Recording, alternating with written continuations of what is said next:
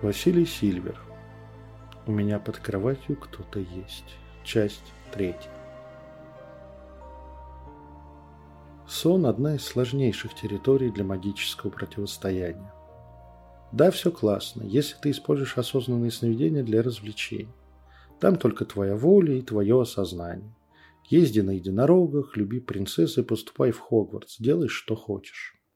Проблема только в том, ты не высыпаешься и сознание не отдыхает.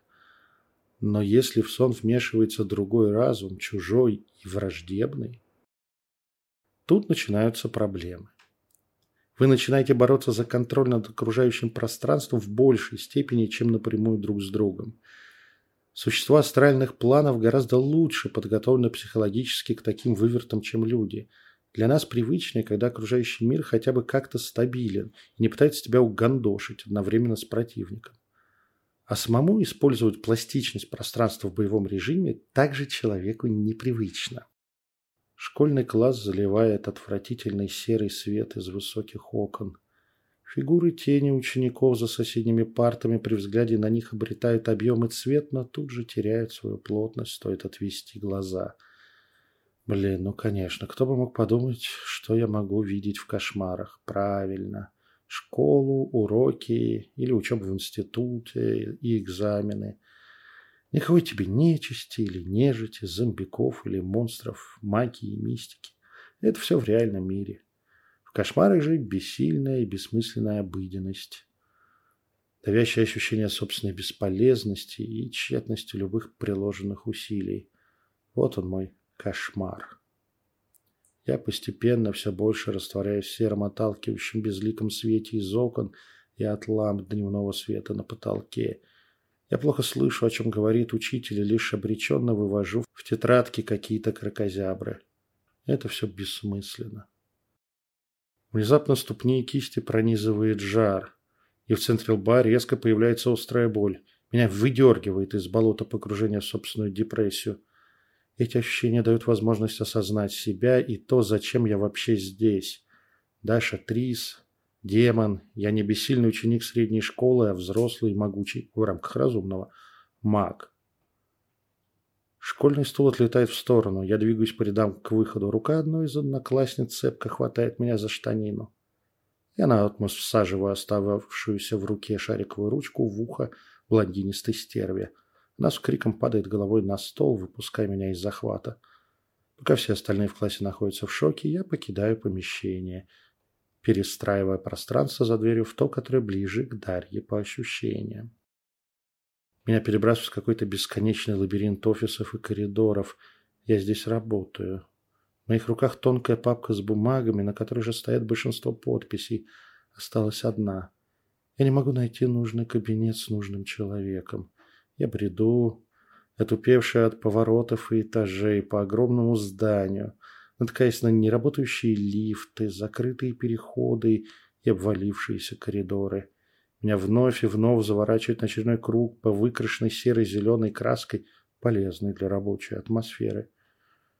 Бессилие, обреченность на вечное плутание по этим замкнутым офисно-бумажным бюрократическим кругам ада придавливает мои плечи к земле. Я уже готов сдаться. Но Женя на ладонях и ступнях резко приводит меня в чувство. О, это же еще один мой любимый кошмар. Резко открываю дверь и вхожу в офисную коморку, где ютятся 10 человек, а дело почему-то там. Свою папку с бумагами я бросаю на стол их начальницы. Игнорируя ее окрики и возмущения подчиненных, хватаю другой стол и отправляю его в окно, разбившееся с мелодичным звоном – рождественских колокольчиков. Вслед за столом выпрыгиваю я, раскидав руки в стороны, ловя ими потоки набегающего ветра. Полет. Поительный свободный полет во сне. Как я его обожаю. С детства я люблю летать во снах. Могучие крылья чувствуют даже через броню чешуи воздушный океан. Их взмахи заставляют мое по-змеиному изгибающееся тело выравнивать полет – Морда с кайфом ловит пастью холодный воздух, а хвост вытягивается в струну, помогая управлять маневрами в небе. Могучий рев оглашает пространство сна, сообщая всем, что драконы вновь пришли в этот мир. Я чувствую, как чужая воля хочет придавить меня к земле, сбить настрой, сменить декорации и снова отправить на круг моих собственных страхов и кошмаров. Наше противоборство началось. Мир по воле демона пытается сбросить меня с небес, заставить вернуться в привычную форму, а не доминировать здесь в образе дракона. Я же держу ткань сна своей воли, не давая помешать мне. Резкий кувырок в сторону через крыло. Я, выполнив уход с траектории атаки, захожу в хвост настигающего меня самолета. Две ракеты красиво проносятся мимо, не захватывая меня тепловые прицелы. Плевок высокотемпературной плазмы отправляет взорвавшийся истребитель в свободное пике к поверхности Земли. Второй номер я отправляю вслед за ведущим ударом когтей по фюзеляжу, почти отрывая крыло стальной птицы. Передо мной высвечивается арка радуги – я со всей скоростью влетая в нее, направляюсь еще ближе к Дарье. Кажется, получается. Это точно один из моих любимых сценариев. Какой-то светлый лес, вокруг поют птицы, колышется трава и кусты. Запах свежести и листьев наполняет легкие. Просто праздник какой-то. Лежу на земле в плаще из маминой занавески, а рядом валяется деревянная клюшка, переделанная в меч. Как же мне хорошо. А где наша фигуранка?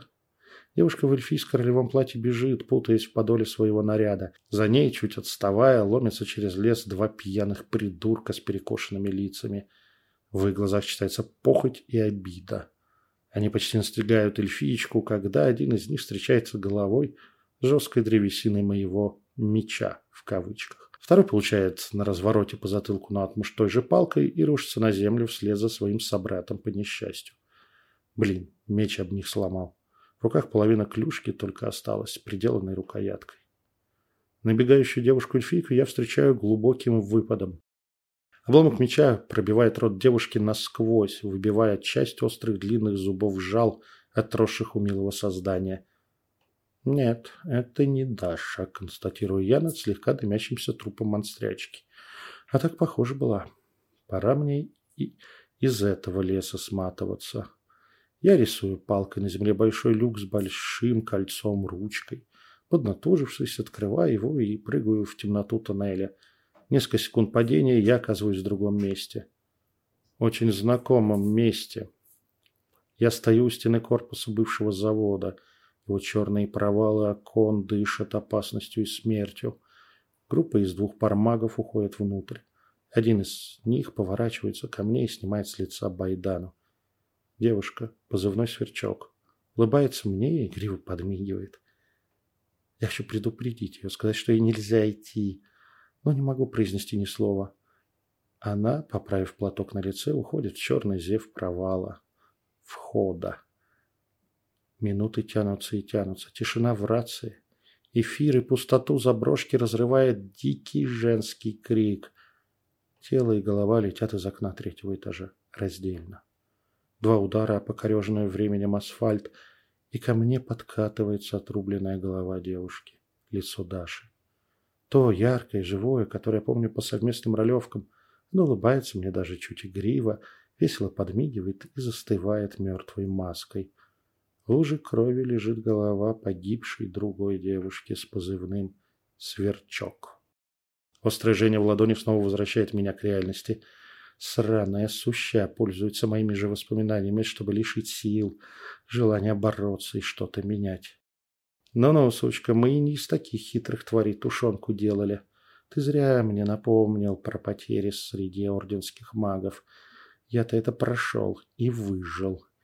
И не моя голова валялась на асфальте в луже сворачивающейся крови. Не меня грузила группа зачистки в черные пакеты и неприметные машины, увозя на утилизацию. Эта тварь меня разозлила. Я взмахиваю рукой, и вокруг меня загорается синим пламенем защитный круг. Под моими ногами с синими огнями разбегаются линии намертво заученных фигур и символов. В руках церемониальная шпага и кубок с красным, вязким и тягучим вином, распространяющий острый запах железа. Ну все, он меня извлек. Точнее, достал. Продолжение следует.